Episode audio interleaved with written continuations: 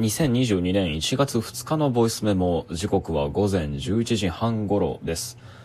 ここ最近、あの、午前にボイスメモを取っておくと、その、一日の始まりに、ルーティンワークを一つ終わらせたっていう安心感からか、その後は、あの、自分の本業に集中できるっていうことが分かったので、今日も、その、早めに取っておこうと思います。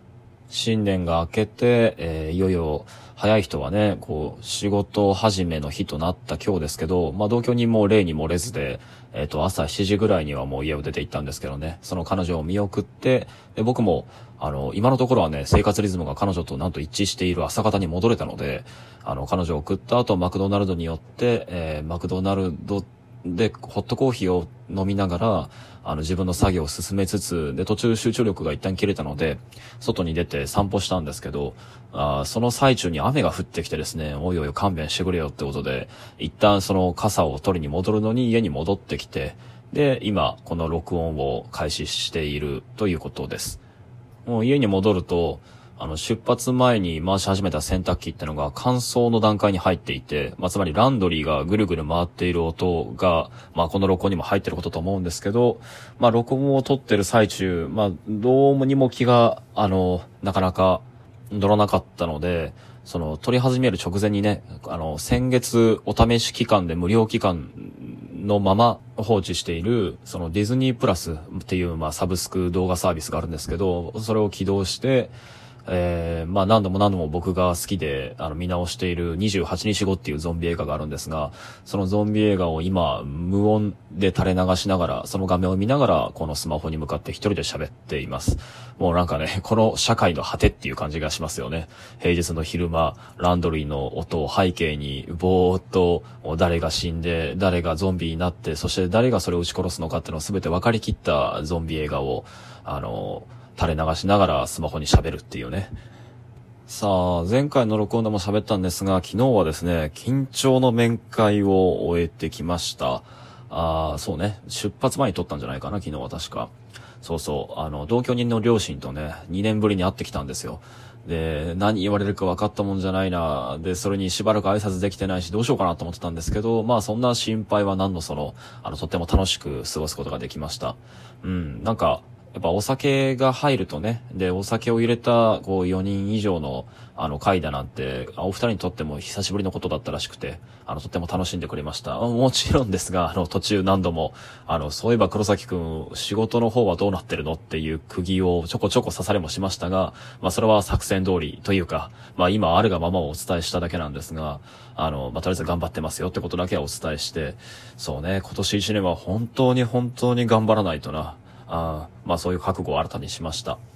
で、えっ、ー、と、帰り道は、僕たちは、その、まあ、会は京都、あの、神戸であったんですけど、家は京都なので、途中大阪を経由する必要があるんですよね。で、せっかく大阪に寄るんだったらってことで、まあ、僕の両親にも、あの、会って挨拶を済ませておこうってことで、あの、僕の両親と同居人とで再び4人で大阪で続けて面会をしました。で、まあ、これは驚きましたね。っていうのも、最初は、その、母だけが来て、3人だけの会になるはずだったんですけど、その、父が、まあ、すごい多忙極まる職場なんですけど、なんとか休みを作れたらしくて、まあ、駆けつけて、で、僕と父が直接会うのは、まあ、前もこれ喋ったことだけれど、その、2年ぶりなんですよ。だから僕はもう、こんなに再会が早まるとは思わなかったので、あの、久々に父と3時間ぐらいかな、ずっと喋っていろいろ話し合いましたけど、その父もね、その、まあ、久々にいろいろ喋れて上機嫌そうでよかったです。まあで、僕にいろいろ話せたからというよりかは、あの、話したかったことは話せたか、その話せたからでしょうね。えっと、これも以前の録音で話したことだけれども、その、水俣曼荼羅っていう今公開中の原和夫、雪雪て新軍の原和夫監督が撮った新作の映画があって、で、この映画はその、水俣病のその賠償責任をめぐる運動の記録っていうのを撮った、その20年間のドキュメントなんですけど、あと、この映画の中で、あの、主要人物として取り上げられている二宮正さんっていう方が、あの、父の30年来の親友なんですよね。で、僕も幼い頃からお世話になっていて、で、父はこの映画のたの、その公開をとても楽しみにしていて、で、1月2日に早速見てきたらしいんですよ。で、本編が6時半、6時間半もあるんですけど、で、その内容がとってもこう、感動的で、で、すごく良かったらしく、で、その感想をもう一刻も早く誰かに喋りたくて 仕方なか、仕方がなかったんでしょうね。で、その多分母に対しても先にもう喋り続けていたんでしょうけど、もう、あの、母さんはね、その話が始まりはいないや、またかっていう感じでもうため息混じりで、そのご飯をあの食べる手が止まるからやめなさいみたいな感じだったんだけれど、まあすごい色々僕に話してくれました。で、その映画の感想の内容も興味深いものだったんだけれども、僕まだ見れてないから、あの、その感想、父と交換した映画についての話っていうのはまた改めて撮るとして、そうですね、今日は、まあ本当生煮えの話なんだけれども、煮え切れない話なんだけれども、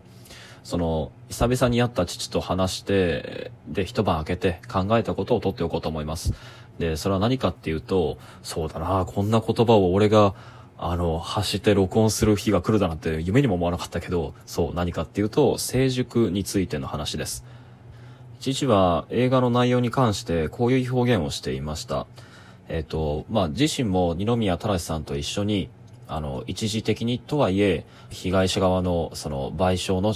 えっ、ー、と、被害の証明とその賠償責任を体制側に追求するっていう運動に、あの、参加していたとはいえ、その立場から見ても、この映画っていうのは、その体制側、えー、そして活動側、対立する両者のあ二つの視点を超えて、あの、感情の交換とその記録っていうものが、その、両者どどちらの立場に対しても、干渉者に対して共、共感が可能なように紡がれているっていうのがとても素晴らしかったっていう話を、あの、していました。で、あると同時に、その、30年前の、その、自分から見ると、ま、全くの敵であって、共感ができないような相手でもあったにもかかわらず、その30年を通して見ると、彼らにも彼ら、彼らで、その言わざるを得なければならないので言ってしまったことだったり、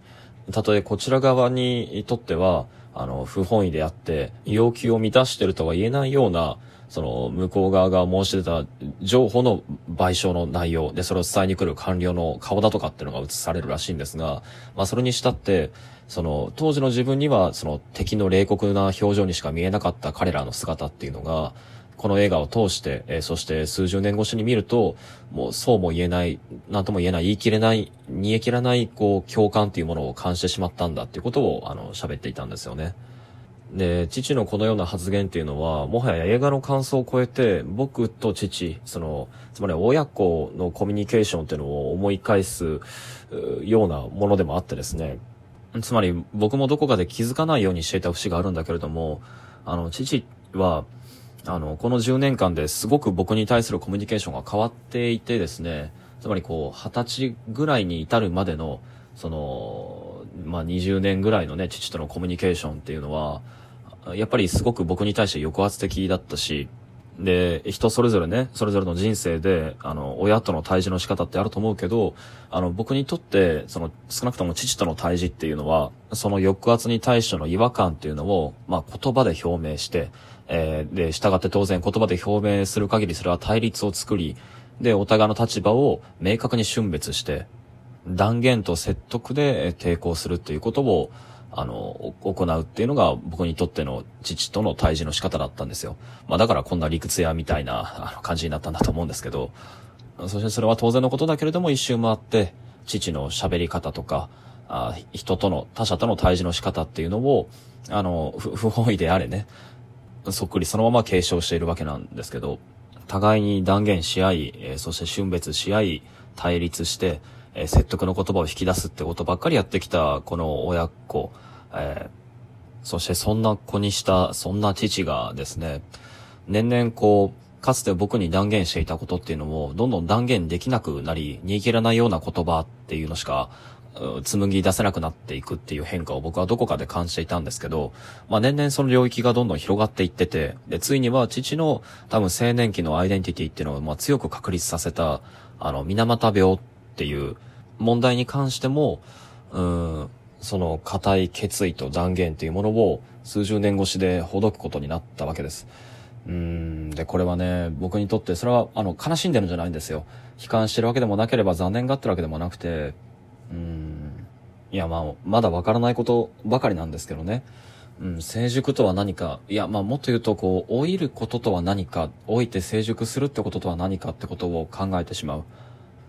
まあ、例えば中二病、高二病、第二病っていう言葉がありますね。つまり人間が思春期、青年期を通るある段階で定期的に訪れる、あの、世の中全体を俯瞰して、えっと、遠征的な達観っていうのを自分なりに表明するタイミングのことだけれども、で、まあ言わずもがなだけど、僕が今肩書きとして名乗ってるこの批評家っていう職業も、まあいわば、あの、非当事者で作ったりやったりした立場でない人間が、その外側の立場から、まあ、それを批判したり、ツッコミを入れることで風を起こすっていうのが仕事なわけで、まあけれどもこれはよくその中二病だとか、あの第二病だとかとか言って、言って、その皮肉を言われるわけですよ。で、まあそれもよくわかるわけです。その個人が、あの、個人が今後見たり触れたり、えー、できる範囲を超えたような世界に対して、遠征的な達観っていうのを述べてみせるっていうのは、まあ、どこかしらやっぱり多くの人々にとって、いや、おそらく見える、あの、振る舞いなんだと思うんですよね。